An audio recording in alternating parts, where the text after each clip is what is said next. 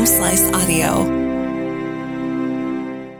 From the Home Slice News Center, this is the Daily Slice for Tuesday, August 8th, 2023. I'm D. Ray Knight. This is what's going on. The South Dakota Highway Patrols reported two rally related fatalities in their latest report. One of the fatality crashes was due to a multi vehicle crash that occurred just past I 90's exit 37 on Sunday. The fatality was a 54 year old female in a sidecar on a 2003 Harley Davidson that collided with a Chevy van. The accident started when a 2021 Harley braked for an unknown reason in front of the van. The van struck the back of the motorcycle.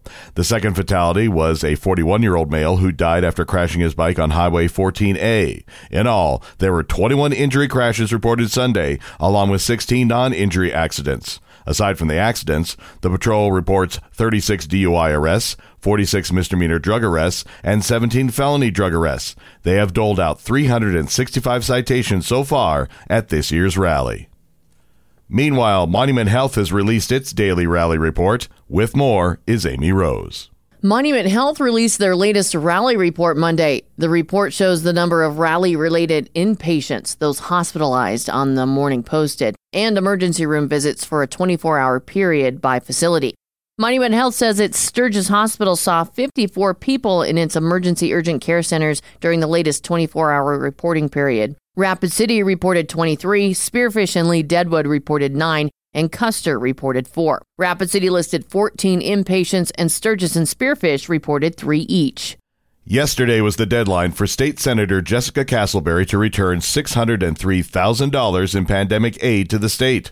Attorney General Marty Jackley said that since the incident involves a significant amount of money, he wants to review documents from Castleberry and the state.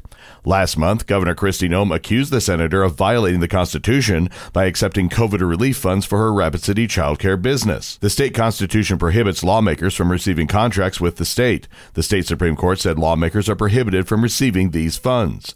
Castleberry says she believes her company was eligible to receive the funds and that she communicated transparently with the state.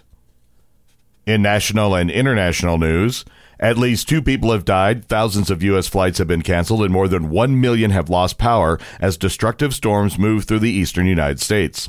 Residents had been warned to stay indoors on Monday. The threat of severe thunderstorms and tornadoes stretched from Alabama to New York. Officials say a 15 year old boy was killed by a falling tree in South Carolina, and a 28 year old man was killed by lightning in Alabama.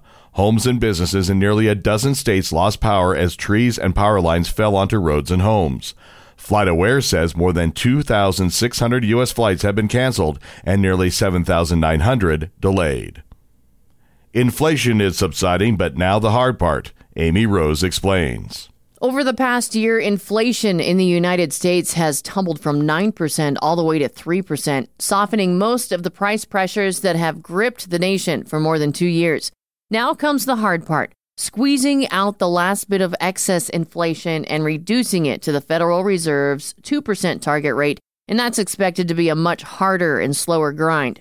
The stickiness of inflation could endanger the possibility that the Fed will achieve a rare soft landing, a scenario in which it manages to slow inflation down to its target level through higher interest rates without derailing the economy. Officials say the death toll from Russian missile strikes that hit apartment buildings in an eastern Ukrainian city has climbed to seven, with 81 people injured. Two Russian missiles slammed into the downtown area of Pokrovsk in eastern Donetsk region that is partially occupied by Russia on Monday evening. Local officials said the missiles damaged apartment buildings, houses, a hotel, dining establishments, shops, and administrative buildings. The Kremlin says its forces targeted only military assets and claim other damage was caused by debris from Ukrainian air defense weapons. Your weather forecast from the Home Slice Weather Center. Sunny with a slight chance of thunderstorms this afternoon and a high of 76. Low tonight, 57. And that was your Daily Slice for Tuesday, August 8th, 2023. The Daily Slice is a production of Home Slice Media Group, hosted by D. Ray Knight with Amy Rose. Executive producer Mark Houston. Engineered by Chris Jacquez. I'm D. Ray Knight. Have a great day.